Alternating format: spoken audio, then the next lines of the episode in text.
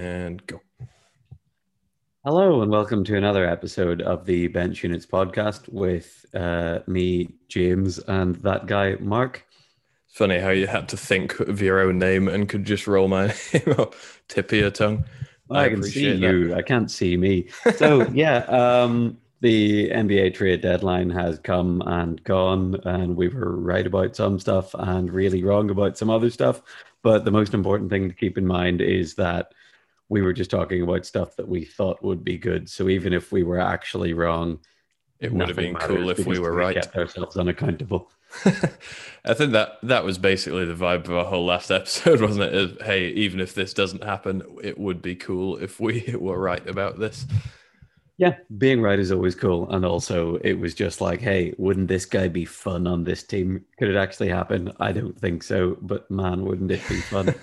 Like some N B A two K trade type stuff. Yeah. But, yeah. What were your overall impressions of the trade deadline? Like, was there anything that stuck out non-player um, specific about just how players moved in general? Yeah, I having... I, I mean, I guess the background to this episode a little bit is that we said we'd do it a few days after the trade deadline because I don't think either of us are massive fans of the whole thing where it's like, hey, this trade happened six minutes ago. Let's assign a grade from A to F based on what we think it'll look like, because that's the equivalent of giving out homework and then trying to mark it before it's been handed in. Yeah, um, grading it based on how the person took the sheet of paper off you. Yeah.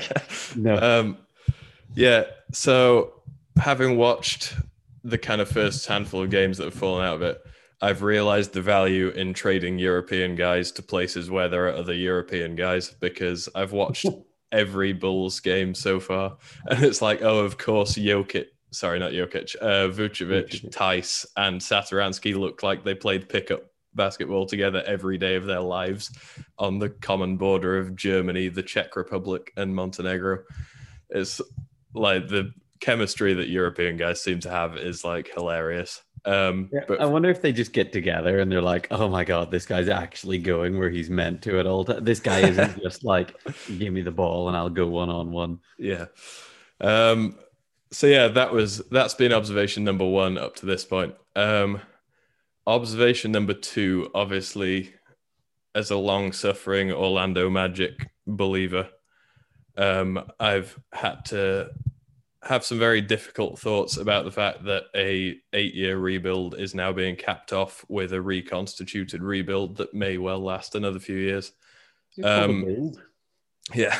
Um, I just, yeah, having looked at what the Magic did, I've convinced myself to root for every incarnation of the Magic up until this year, at which point they were starting Dwayne Bacon, Frank Mason, and James Ennis together. And I was like, yeah, you know what? I'm out. Um, but yeah, I look at kind of what might come back from this, and they go, they can go Fultz, Cole Anthony, um, Isaac when he's back, Carter and Bamba. Do what you will with either of those guys. And Chuma Okeke looks like he's actually going to be a good N B A player. And they've got R J yeah. Hampton as well. So I feel like although they're rebuilding again on top of an eight-year rebuild, it's slightly less bleak than it seems for some other places who tear it all the way down. And I can't believe I've just started on the team that's willingly gone into the pit of irrelevance. But yeah, so mine's all like, Magic. I- I'll let you take the real teams. No, Orlando Magic actually went for it and tore it down, apart from being like, instead of being like, hey, someday if we try really hard, we'll top out at the eighth seed. Yeah. It's like, but we'll take our first game off the Bucks, and then people will get excited, and then we'll get steamrolled. It's like, I don't know, it's like, unless you've got a long-term plan to actually win championships, which is what the whole thing's about, like I kind of don't really see the point. Yeah. Like I get that if you run a business and you want playoff games to sell tickets and whatever, you want your team to be fine. But like most teams either bottom out or they get lucky or they happen to be in L A or yeah. New York or somewhere like Texas that doesn't have any income tax, or you know what I mean? Yeah. Like it's just like geographical luck, and Florida's the same, I think, but like that hasn't been enough to get Orlando. Uh, well, to get Orlando Florida's the players. Florida's the same, but it's also an hour north of Miami, and apparently the weather's a lot more humid and gross. So it's like, yeah, it loses the selling point of that. Um, and Miami get to do whatever they want at all times, yeah. apparently, which is what I would like to talk about. Like, yeah. people are getting excited about the fact that, I don't know, the Heat managed to get Oladipo. And obviously, we talked about the fact that they got Trevor Ariza a while ago, and they didn't really give up a whole lot. They gave up Kelly Olynyk, and then some random Avery Bradley and a draft pick swap and whatever. Yeah. But like, so they give up Kelly Olynyk in terms of like actual basketball players, yeah. and Victor Oladipo, while not being the max player that people thought he was before he got injured, is still fine, and they got him for nothing. I don't think they should re-sign him for the amount of money that he's going to ask for, but like, he's going to help you in the yeah. short term. Um, I looked at my phone earlier and I saw that the Heat had a game last night that they, it was like a wheelchair basketball score. It was like low nineties to high seventies or something. Oh, I'm going to look up, going to look up the score. It was, um, where is it? Uh, um, this is good listening. Oh, yeah, they beat the Pacers ninety-two eighty-seven last night. And I thought for a minute that they'd, like, put all their new signings in and just decided to be this defensive juggernaut. But no, that's not what happened. They they had Duncan Robinson and Goran Dragic on the floor. Just were bad. Just, the Pacers were just bad. Yeah. Um, Drew Holiday shot. I mean, Justin Holiday shot eighteen percent last night. Pacers have been a, a tough watch this year, to say the very yeah. least. Um, yeah, but one of the sort of broader strokes about this sort of trade deadline for me is the fact that not everyone that we thought was going to move ended up moving. Like, yeah, the Brooklyn Nets are very, very, very happy that Kyle Lowry stayed put. Yeah, because that's one less team for them to really care about in terms of Philadelphia. I don't think Philadelphia can really trouble the Nets. Mm, I, I, I'd love them to try. It's like, does Joel Embiid have a early two thousands Shaq postseason or not? Is yeah, now the question. I I disagree with you a little bit. I think the I think the Sixers. I think the Bucks are the best individual matchup to take away what the Nets want to do. I think they're yeah. about about the only team with a chance. Three I on th- three. Yeah, I think the Sixers have chance to muck up Styles badly enough that it gets interesting with Brooklyn, because yeah. Brook, Brooklyn's biggest weakness is defensive rebounding, and they're going to have to double and triple Embiid, and they've got Simmons and Tybal, and those guys are like ferocious offensive rebounders. So I do see a scenario where Ben Simmons' weird kind of shapelessness, we just, like in one series, he finds a role that suits him perfectly, and it might be enough to torment Brooklyn. Yeah, it's like defend Kevin Durant on one end and yeah. then just run. But then the thing is, like, if you're going to have Tybal and Simmons on the floor, your other two guys really probably should be offensively Curry and Danny Green, and then... Yeah. You might be in some sort of trouble because, I don't know, Danny Green's still an okay defender. He's not Danny yeah. Green anymore. Like, he's not five years ago Danny Green. But, I don't know, I feel like needing Seth Curry on the floor might put you in some sort of difficulty. Or no, you're going to have you're gonna have T- Tobias Harris on the floor, I guess. Yeah. And- if, I think the um, the Seth Curry plan would just be to play him and Joe Harris like when wheelchair basketball teams load up, and then play like a one-point female, and they're like, okay, you two just kind of push up and down, guard each other, and stay out of the way of all the people who actually want to move around. Yeah, just make them defend each other in the halfway line, yeah. like like Turkish clubs do with one-pointers, yeah. where they're like, just jump and stay out of my way, yeah. man. But... um yeah, that could be interesting, but should we go bit by bit through the yeah, let's do trades it. That, we, like the actual individual trades that we think have made a difference? Should we start on the big news of DeLon Wright for Corey Joseph? Yes. The two most the same backup point guards imaginable, and yet there was some value in swapping them. I don't know, Corey Joseph, a couple of years ago, people cared about, and then it's like one of those things where like someone is like, good on the fringes of an actual team with a real coach, and it's like, this guy's going to make some money and then he's going to go to a bad team and start being bad again. Like, um, okay, um, most inconsequential trade. Go. Oh, man. Um, the one that was Terrence Davis to Sacramento for nobody. For a second round pick this year, which is just like, trading for a pick way in the future is like, I'm going to make a bet that this team is going to be worse, blah, blah, blah. Yeah. Trading for a pick this year is like, I know exactly the value of this guy, and I just don't think he's good. Yeah. Okay, no, I think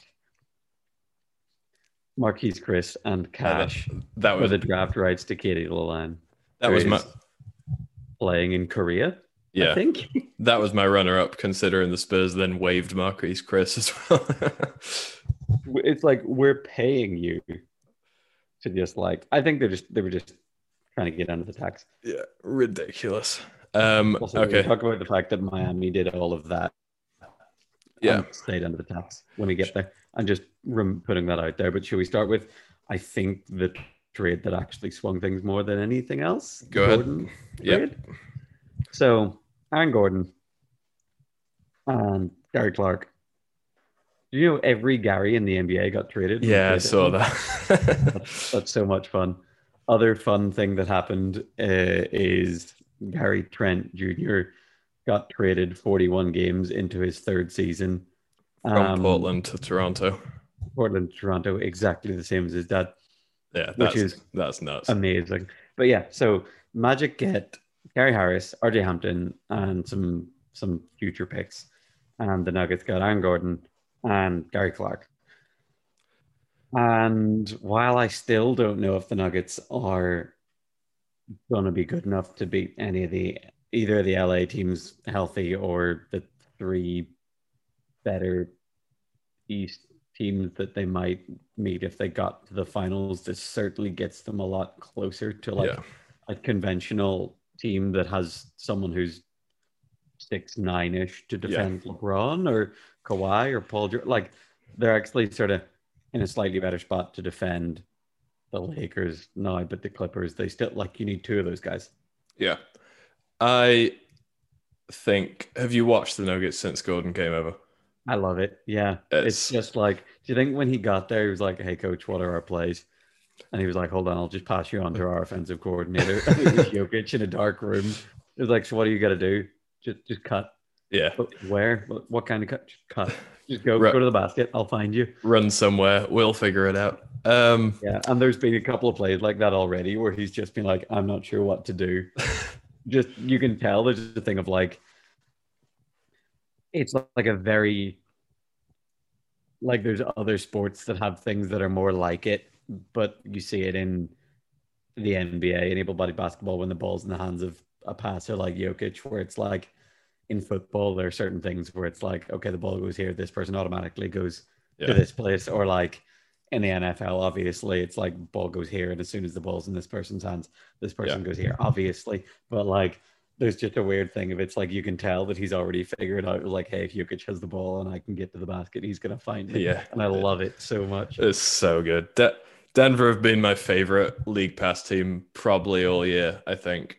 Um, and I think they also lead every league pass team in the number of times I've laughed out loud while watching them. But um, Gordon is kind of like, it's weird because he seems to have this, have given the whole team this energy. And I think Jokic particularly dropping Gordon in his lap is kind of like, if I bring a new dog toy home and both the dogs are like, I don't really know what this thing is, but man, this is exciting. Um, yeah. So... Yeah, he like seems to have not revitalized, because Denver were fine anyway, but he seems to upgrade them on paper a lot, considering he's basically just replacing what Jeremy Grant did. Um, yeah, for but some... like they actually needed to replace what Jeremy Grant did yeah, because yeah. they didn't get Jeremy Grant back, so yeah. that's and important. It, yeah, and it's it sucks to give up R J Hampton, because I think he's going to be a good player, but also... You've replaced Grant's role for um, a tiny bit less money and on a declining contract, and it doesn't stretch over three years, which is pretty good. And also, yeah. I think it's some weird team dynamic stuff where because you've brought Gordon in in a trade, it seems far more justifiable to put Millsap on the bench now, whereas when Grant had been playing behind Millsap all year, it would have been a stranger dynamic to just be like, right, this is how we're doing it, and flip him over, despite yeah. the fact that that probably is what would have been for the best. Yeah. But yeah, I right now I would take Denver against anybody in the West apart from the Lakers. I just oh, I, over the Clippers I, already. Yeah, I don't see the Clippers stopping them, and the no. I think the Clippers have will if it comes to a series like that. I think the Clippers will have some demons about it that they're not. They haven't proven themselves to be mentally strong enough to get past up to this point. Yeah, I just. Need a Nuggets Jazz seven game series. Like I just like to hook it into my veins. They're the this is they're the jewel of the Western Conference because you can put them in any playoff series, first round through to Western Conference Finals, and you could, like, it could be Denver versus Team X. You're like, yep, I'll watch all seven of those games if it comes to it. They're yeah. they're just the best watch of anybody in the league, I think. Just looking up the standings right now, and obviously things are going to move around, but like first round at the minute, it's Lakers Nuggets, and oh my God. And it's like, I don't think that's going to happen. I think the Lakers are obviously going to keep free falling, but there's like a world in which the Lakers end up in like seven and have to play the Suns. Yeah. And then if you get the Mavericks moving up a little bit, Mavericks, Nuggets might be... Yeah. The, or, if that, yeah, the Nuggets are going to get Mavericks or Trailblazers probably. And, and yeah. oh my God. If Denver stay in the middle of the pack, then some teams are going to... And like you say, the Lakers keep falling. Some teams are going to have to have some serious um, tactical wins and losses where they try and cushion themselves so they, d- so they don't get like the two seed and play the Lakers, but also don't get the... four seed and play the Nuggets. Like it just yeah. it, it's such a minefield trying to work your way around that. And the Jazz are like, yeah, we got the top seed, and it's like, oh cool, you might get the Lakers in the first round. Have fun with that. I do, yeah, I do think there'd be like some funny, there'd be some funny stuff near the end of the season where it's like the Lakers are falling so dramatically that you see teams like, I don't know, you, you see teams tweeting out their normal starting lineups and then being like, okay, amended. Um, the Nuggets are starting Campazzo, Gary Clark, like, this is like, Bol like, Bol, hey, Zeke Nagy, yeah, and, Bol, the, and the water guard. guy. Yeah. Yeah. Just seeing teams being like, wait, no, did I say our normal starters? I meant R G B team. My bad. Just trying to react to tanking game by game rather than having a rough idea that this yeah. team's going to be actually marooned at a certain spot is really interesting. But yeah, so Ooh, make them better probably doesn't make them good enough. Uh, yeah, I think that's fair on paper. I also think given the run that they put together last year, don't count them out against anybody. Yeah, because Jokic think... is like best offensive player in the world at the minute. So it's like, no one stops him. So it's just whether yeah. he can... It's like no one stops him, and he his skill set is most conducive to making it really easy on the guys that would normally let you down. Yeah, on offense anyway. Like there's no, I'm going to get to the rim, throw you the ball over here, and if you can't make a tough shot, we're going to lose. It's like, hey, I will get you layups. Like, yeah. I'll figure it out. Yeah, I think even to make one final point on it, I think their biggest, the thing they could have some hope in against the Lakers this year is that the Lakers were like the best defense in the playoffs last year, but their defensive game plan was effectively, all right, we're going to put A D on your best guy, and then we feel fairly confident that we'll win the defensive battle four v four if those guys are kind of excluded from the proceedings. Yeah. But I think if you're going to have to go, well, I say small, if you're going to have to go A D at the five to play Jokic, I'm not one hundred percent sure that the Lakers have a four-on-four advantage against Murray, Barton, uh, Porter Junior, and Gordon. No, I, I'm not sure anymore, especially depending on if everyone's actually healthy or not. Like, yeah. yeah. Although the thing is, I don't know if they actually go small. Like, I wonder if they just stick A D on someone like Aaron Gordon or Michael Porter Junior and just figure it out from there. Like, because A D, so, like, A D yeah, can defend Jamal Murray for forty minutes. Like, potentially, but who... who out of Montrezl Harrell, Andre Drummond, and Marc Gasol are you going to put on Jokic for a lot of minutes in a seven-game series? Yeah, that's the thing. I'm not sure it overly. Yeah. I'm not sure it, it matters. I wonder if it's the sort of thing where it's like, hey, no one stops him anyway. So do we just like yeah. if you're going to have to double team him, do you double team him with two worse guys rather than yeah someone yeah. great? Or, I don't know. Yeah, I can't. I can't wait to watch. I really hope we get a Lakers and Nuggets series at some point. That's so exciting. Um, Should we hit next? Yeah, go ahead. Cool. So we kind of very briefly touched on this, but we'll go. Vuce, we'll stay with the Orlando theme and we'll go Vucevic to the Bulls along with Al-Farouq Aminu, which contributes to precisely nothing in return for Otto Porter, Wendell Carter, and some draft picks. Thoughts? Uh, the Bulls are going to be fine now. Like, yeah, that's a... kind of like we're talking about whether I'd think there's any point in shooting for bottom of the playoffs, and yeah. that's kind of what they're going for. Like, they're still not going to stop anyone, I don't think. Like, I put on a bit of the game from last night to see if anyone was actually playing, and like Vooch was playing, but I don't think uh, yeah Le- Levine didn't Levine play. was not, and Kobe White was out, and they went with some huge lineup. I think basically the Bulls have looked at what Orlando had that you described a minute ago, where it's like, hey, here's a hard ceiling as a sixth seed. And the Bulls like, whoa, we got to get us some of that.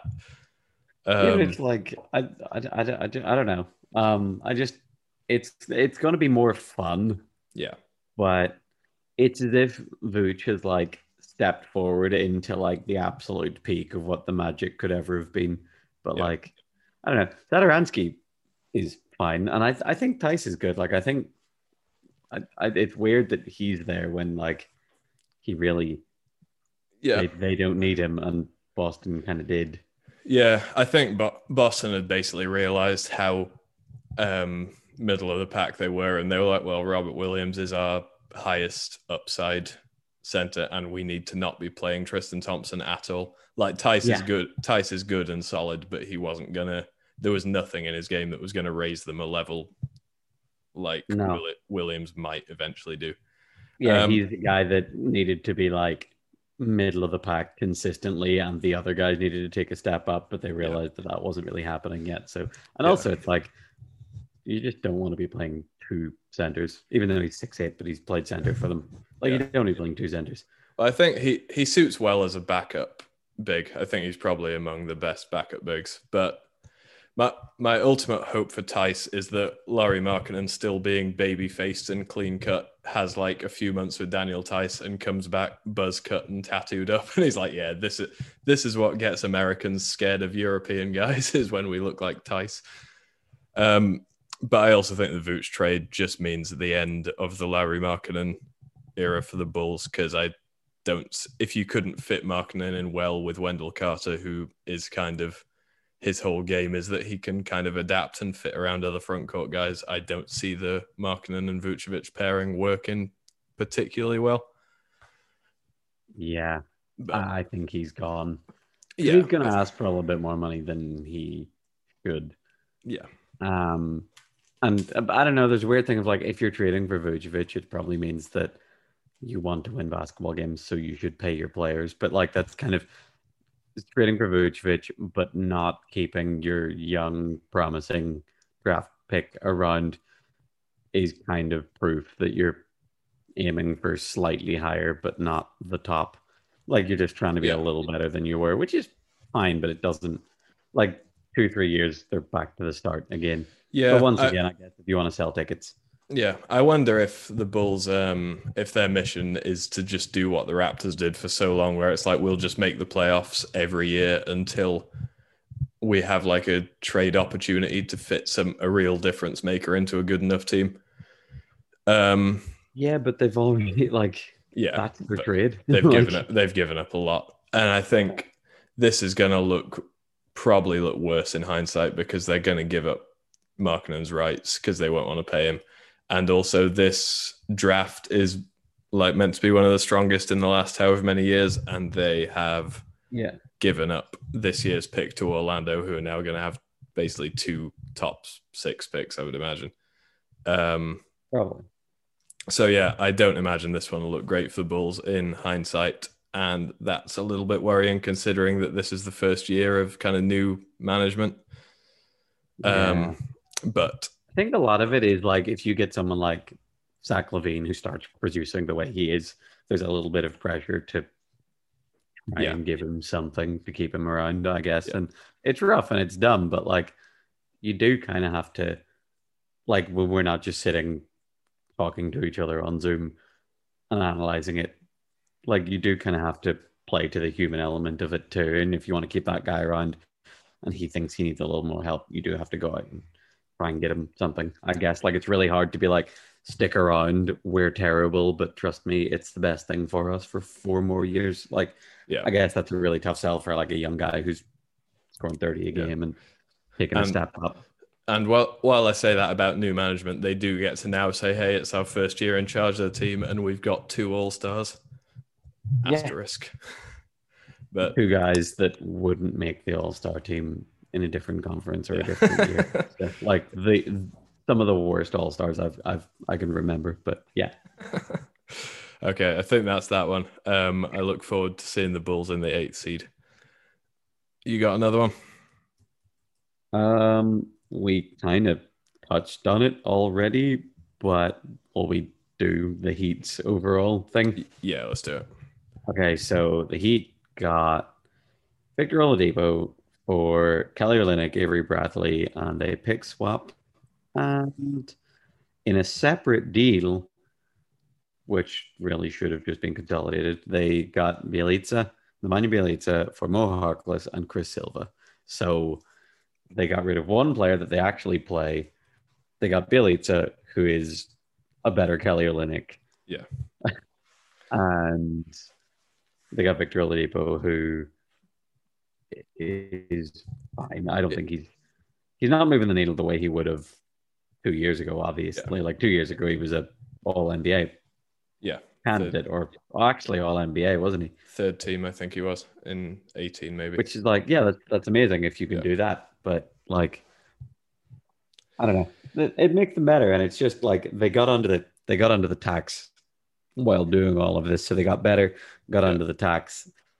Um, and also, they get... we need to stop talking about them as if they actually made the finals last year yeah. for any good reason apart from just a good run. Like, they're not, I don't think they're anywhere near as good as the top three. No, I don't. East. I don't think they are. I think they're, by the end of the season, I think they'll be in kind of a separate tier of their own where they'll just be the fourth best East team, where they're kind of not threatened by anybody below them, but also don't really threaten anybody. Better than the Celtics? Yeah. Yeah. Yeah. Yeah. I would say so.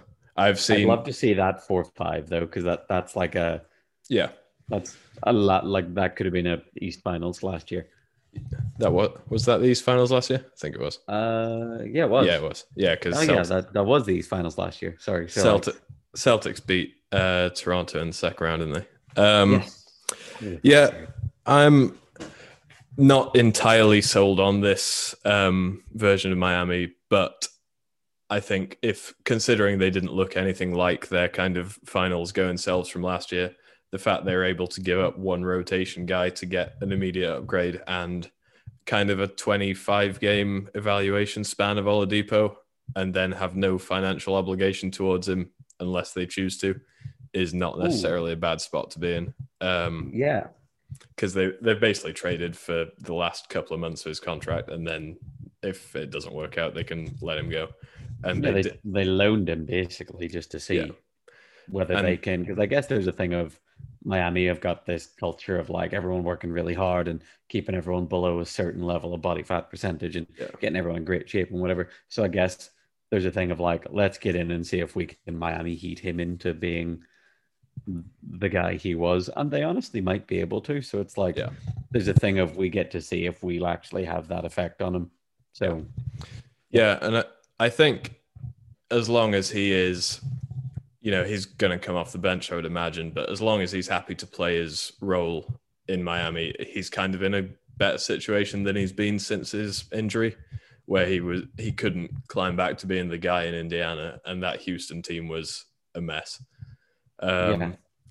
But yeah, I mean, just to your to your point about the Heat and Celtics being in the finals last year, if they played that series again this year, Miami are going to wax the bench minutes so badly that the re- like the starters versus starters minutes might be inconsequential if the Heat can pull Dragic, Oladipo, and then, you know, kind of Hero and Precious and Trevor Ariza off the bench, and, or, you know, if Bielitsa's in that lineup or whatever, the Celtics would lose the bench minutes of every single game those guys played, because I can't name one good bench player off the Celtics unless Smart comes off the bench in various games. Yeah, there's a weird thing. Evan Fournier is there now, which we'll talk about. Oh, yeah, about, sorry. But, sorry. Like, but there's a weird thing of, like, Celtics went from this team that seemed to be like, okay, we've got a load of wings, we just need them to develop in the right way, to now, like, they made a trade so that they don't have to play two centers at the same time. Yeah. And it, it, it's really strange because, like, they seem to be, like, super deep, and it's kind of just not falling yeah, the right way for them. They've they've got a um, they've got a real problem with their bench of guys who are just specialists. Uh, like Ogilvy can come in and defend somebody, but you're playing four on five on offense. I quite like Naismith when he was playing college basketball, but he now appears to specialize in running to three spots and catching and shooting, and he contributes not a whole lot else. Yeah. Um, yeah, so like you say, it's kind of weird. They've overcorrected on being wing heavy and balancing the rest of the roster out to now being crazy light on the wings. And yeah, I, w- I felt like they'd, having gone to finals last year when it was, like you say, Miami only got there because of a crazy run. But I wondered if the Celtics had missed their best opportunity, and it feels that way a lot now, unless they're going to switch their starting lineup up to be Tatum Brown, Robert Williams, and Peyton Pritchard, and just be like, okay, we've, we're rolling on the timeline of a slightly younger group now, rather than trying to shoehorn in Kemba and Tristan Thompson and those guys. Yeah. Yeah, I'm not sure what's in it for them, but I would take Miami over Boston right now, long story short. Do we think Oladipo goes back to Miami?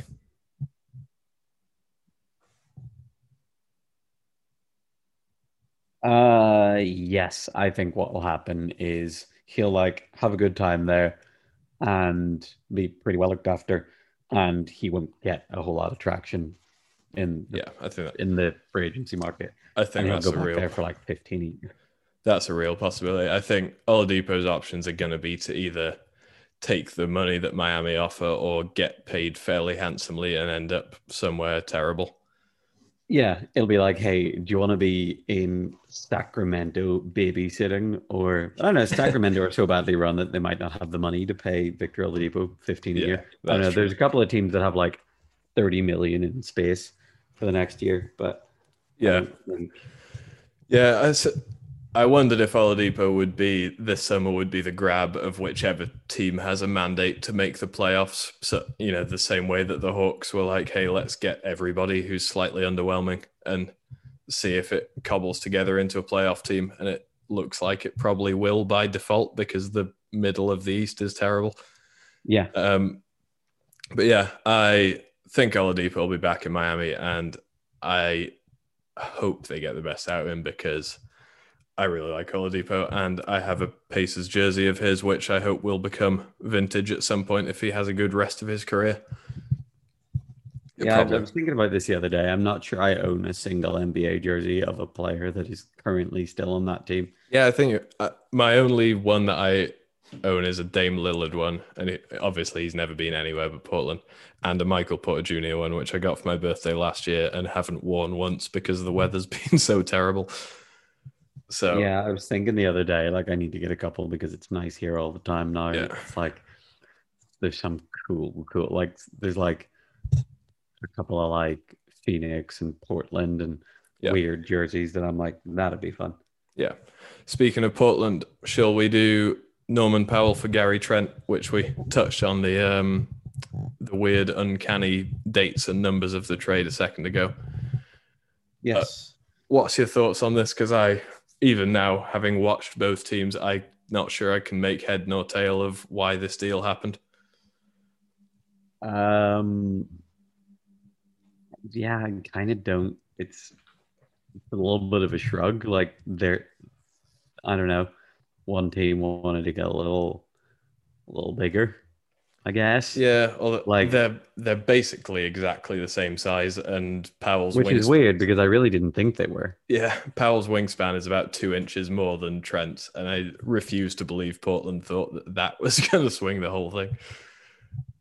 Yeah, that's that's a bit wild. Um, I really don't. I suppose it was Norman Powell for Gary Trent and Rodney Hood. So it's like yeah. two N B A players that seem to be very Toronto Raptors-y, where yeah. it's like you're slightly smaller than a wing, slightly yeah. bigger than a guard.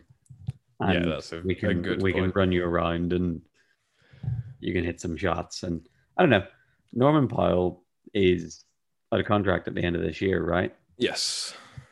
So it's like, I guess they just don't want to pay him? Potentially, but Trent's also a restricted free agent, and he's just fi- he'll be finishing his rookie deal, so I would guess they'll want to lock him up if they gave up Norman Powell to get him, unless their plan is to just keep nobody around and completely bottom out. Yeah. I don't know. But- I, I I heard a rumor that teams are expecting Norman Powell to get twenty million dollars a year. Yeah, next I heard year. that. What so I guess the Raptors read that, like, not from us, you're not. So yeah. I guess that's the thing. If you're not going to pay a guy and you are going to then have to let him go, you may as well try and get something for him. So if you get yeah. Gary Trent Junior and Rodney Hood for three months of a contract, like... Yeah. Yeah, that's I guess fair. That's a pretty decent deal, and maybe the Blazers think they're going to keep him around, because I think the Blazers probably thought they were going to get, so they were going to have a run at Aaron Gordon, and then when they didn't get him, I'm sure they were like, "Damn, we promised you someone who was slightly taller than you." Yeah, I, um, my kind of overriding theory on this is kind of two parts to it, but that ties in with what you said. I think the Blazers have a case of buyer's remorse on Derek Jones Junior specifically, um, because I don't think he's been quite what they needed, hence them being involved in the Aaron Gordon thing, because you would assume that Aaron Gordon would have either replaced Derek Jones or they would have traded them for him directly. Um, yeah. Because they've brought Powell in and he's now starting at the small forward. Yeah. Which... was, I guess, Derek Jones and Covington were relatively interchangeable.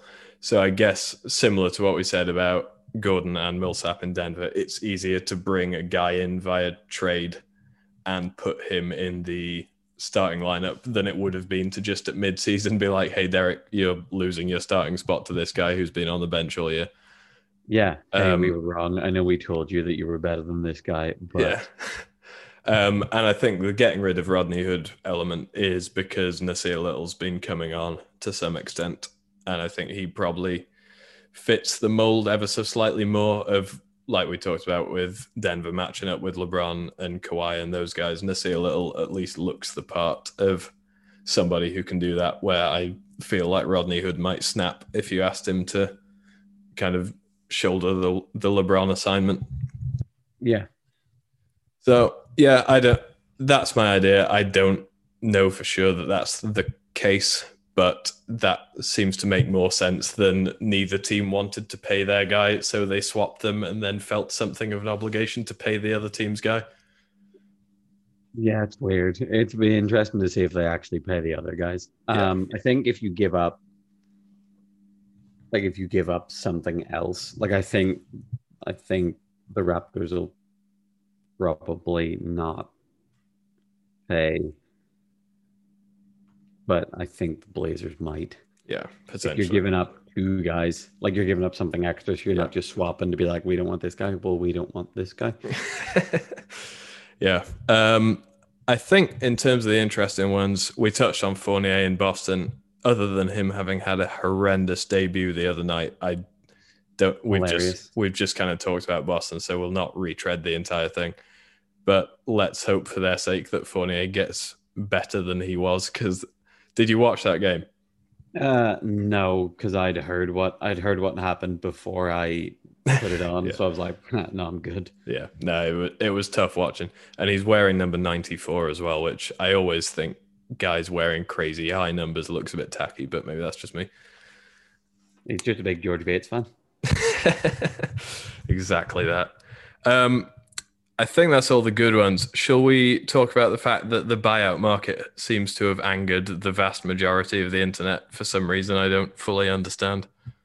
Uh, yeah, cool. Um, so you were the one that pointed this out to me. I'd kind of considered these things before, but never really actually realized that it was a real thing that people were upset about. So do you want to lay out your your findings? Uh, well, I won't call it my findings because I read a Sports Illustrated article by Howard Beck. that, so I don't know if they're my findings secondhand. But yeah, basically, I think the N B A has kind of, more so this year than any other year, where we kind of joked about the buyout market when we last recorded in terms of the big names being shifted around, being Marvin Williams and Markieff Morris. And it's funny because they're probably just as valuable as the present day iterations of LaMarcus Aldridge and Blake Griffin, who have both found their way to the Nets in this year's buyout market. And I think basically the majority of N B A teams and fan bases are a bit tired of the fact that if you're a contending team, you effectively get to sweep up for free the mistakes that other teams have made, such as Aldridge being bought out by the Spurs, Blake being brought out by the Pistons. Oh, it is Pistons, isn't it? He's been yeah. so, so irrelevant that I've not watched him for a long time. Um, yeah. Or in the Lakers case, Drummond being bought out by the Cavs. And it costs the big name teams nothing, and they get to bring these guys in. Well, not nothing, but N B A nothing.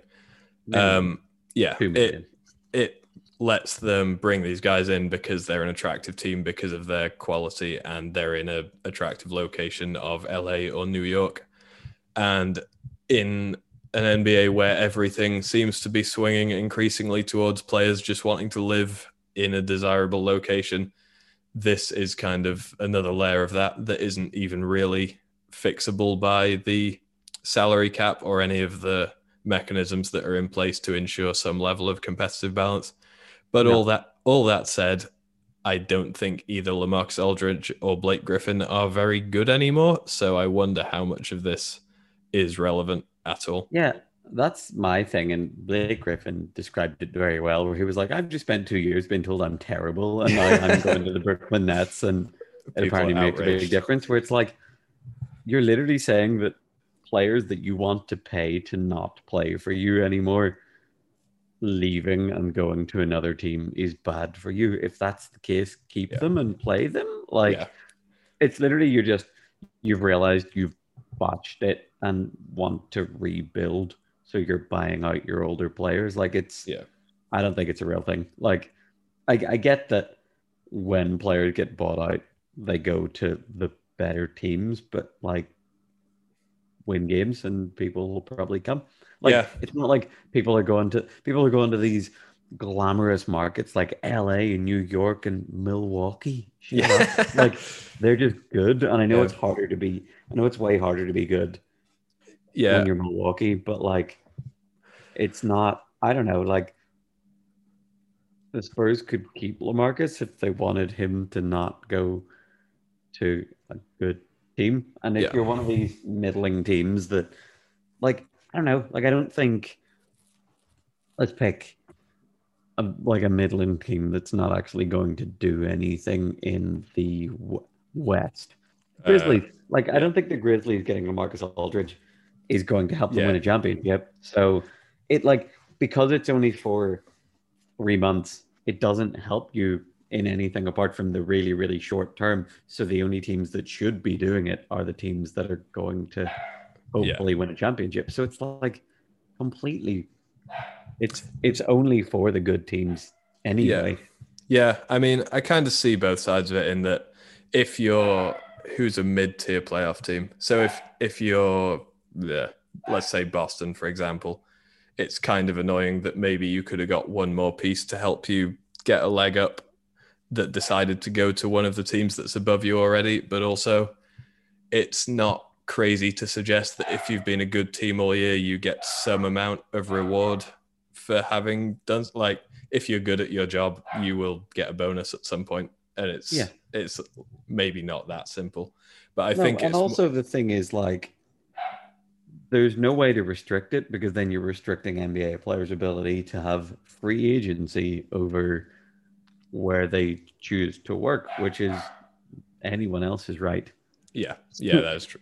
Um, like, you're never going to take a step back in players having the choice. Yeah, no, it's not happening.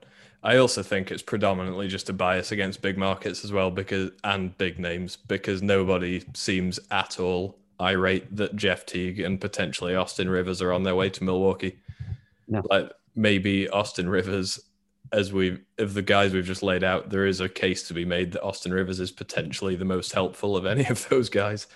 Oh yeah, I think so. Um, and Blake no, seems to be playing well, but like Austin Rivers, considering the needs of the Bucks, yeah, Austin Rivers is out there like an actual N B A player that can shoot the ball and stay in front of the people. Like, yeah, yeah. I I don't know what the solution to it is. I do think that if there's an argument to be made against it, it's the fact that the whole N B A is so strictly tied to the salary cap and the maximums and minimums and the various whirrings of that machine, and the buyout thing just seems to exist separately. And it's like, hey, here's a no strings attached, pick up this guy if you've got eight hundred grand to fork over. Yeah. Um, so I wouldn't be surprised if it does come into the salary cap equation at some point, but yeah, who knows? And in the meantime, it probably won't happen unless something crazy happens where it's like, um, Anthony Davis has just been bought out and flipped to an opposite contender.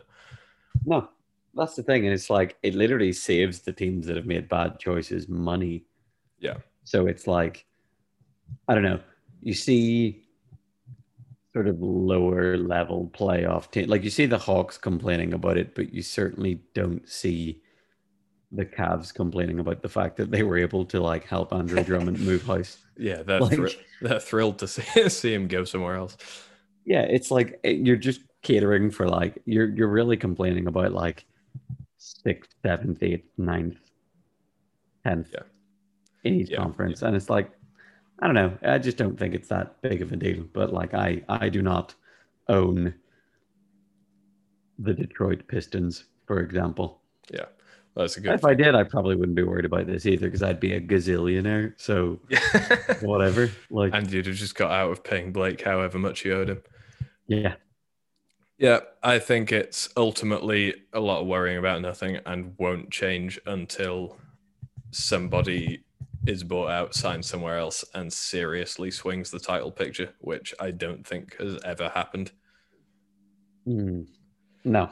Well, there's been like a couple of players that have like hit big shots and stuff, but like yeah. big, like good players don't get bought out, obviously. So, because yeah. it's like so many players that are not good enough to get your team to the playoffs.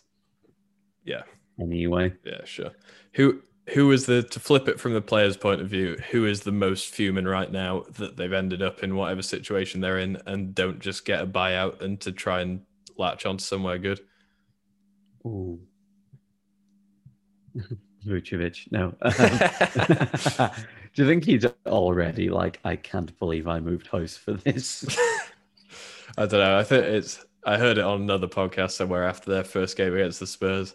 And it was like, seemed like par for the course for Vucevic, because he had twenty and ten and lost by double digits. And then the like the game after that, I can't remember who the Bulls played, but they, he also had like the exact same stat line of twenty-one and nine and then lost again. Anyway, it's like, oh man, tough start. Yeah, um, it's like, it's nice to know that he's consistent. Like, he's going to get you twenty-one and nine no matter what. Yeah, but I don't know. Um, I think there's a weird thing where like the the guys that the like the two guys that have gone to Brooklyn might know that they're not going to play a whole lot when it matters, but like they for sure might. Like, yeah, I well, think Blake could play. I don't think LaMarcus is going to do a whole lot. He might stand in the corner for eight minutes a game in like lower playoff games. I assume he's going to play some role at least, because the whole all the chat was LaMarcus to Miami, and then the Brooklyn thing came out of nowhere, so he must have some nudge nudge wink wink, we've got something for you here that they can't offer you. Yeah, you would think. I don't know. Um, maybe maybe he just thinks he maybe he wants to win one. Like, that could be it. Like, yeah, yeah. They're gonna. They're, I think they're gonna win the championship. So like, he's gonna play the Tracy McGrady on the two thousand thirteen Spurs role, where he just sits there. Um, yes. Yeah, my pick for guy who's fuming he didn't get bought out is actually the reverse of the Vucevic trade. Is Otto Porter going from the Bulls to the Magic, and they've actually like got him in uniform and playing. He must be like, come on, man. Like, I was on a team that was teetering on the edge of the playoffs and then made a push for the playoffs, and that involved me having to leave, and I'm now on the fourteen seed in the Eastern Conference, and they actually want me to babysit these kids. Yeah, I wonder if he genuinely feels a little bit like, you know, there's some players that get traded from one team to the other, and there's an understanding that they're going to get moved again. So like, the Magic get in touch with the player to be like, hey, don't, yeah, like, don't come here yet. Like, we're going to move you on. Do you think he like hadn't packed his bags or like booked a flight or anything yet? And they were like, hey, it's game time. Hey, Otto, where are you, man? Where are you? We've got, we've, we've got practice in forty-five minutes. And he's oh, like, oh, that is I thought you were going to send me, I thought you were going to send me to the Thunder.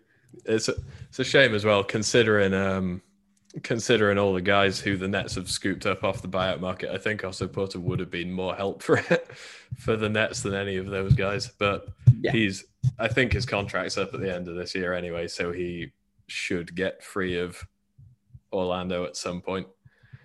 And I hope so. Hope, hopefully, because he's all all he's done since signing that huge contract is be on the Wizards as they were bad, be on the Bulls as they were bad, and now be on the Magic as they will be bad for the foreseeable future. Yeah.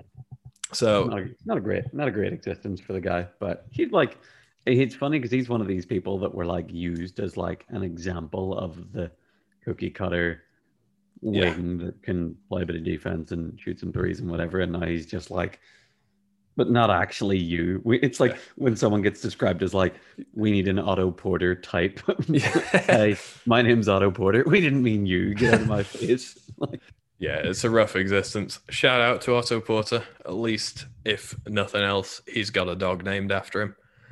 Shout out Otto Porter, if you're listening. Yeah, which he probably is, because apparently there's nothing to do in Orlando.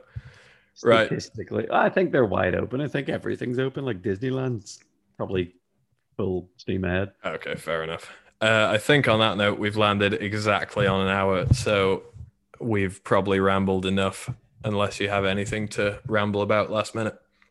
Um, nothing to ramble about, just to say that we've we can see the numbers of how many people actually listen to this, and it's enough that if you're listening and have anything fun that you'd like us to talk about, we could probably make a podcast out of it. So yeah, that's true. Please do get in touch. Um, Yeah, we love nothing more than to benefit off your thinking and your labor, so that we don't have to think of podcast ideas. We literally sent messages last night being like, yeah, we should probably do the trade deadline. All right, cool. So if I have to think even less than that next week, we're fine. Yeah, benchunits.com slash questions. Um, we are in the early stages of the process of sticking some social media accounts together, so we'll be reachable on there until that point. If you, for any reason, can't leave us a question on our website, hit James up on his various social medias, or hit in me any bin anywhere. Hit me by carrier pigeon, or look me up in the yellow pages. Please didn't. So I'll give you Mark's address. Message me and I'll give you Mark's address.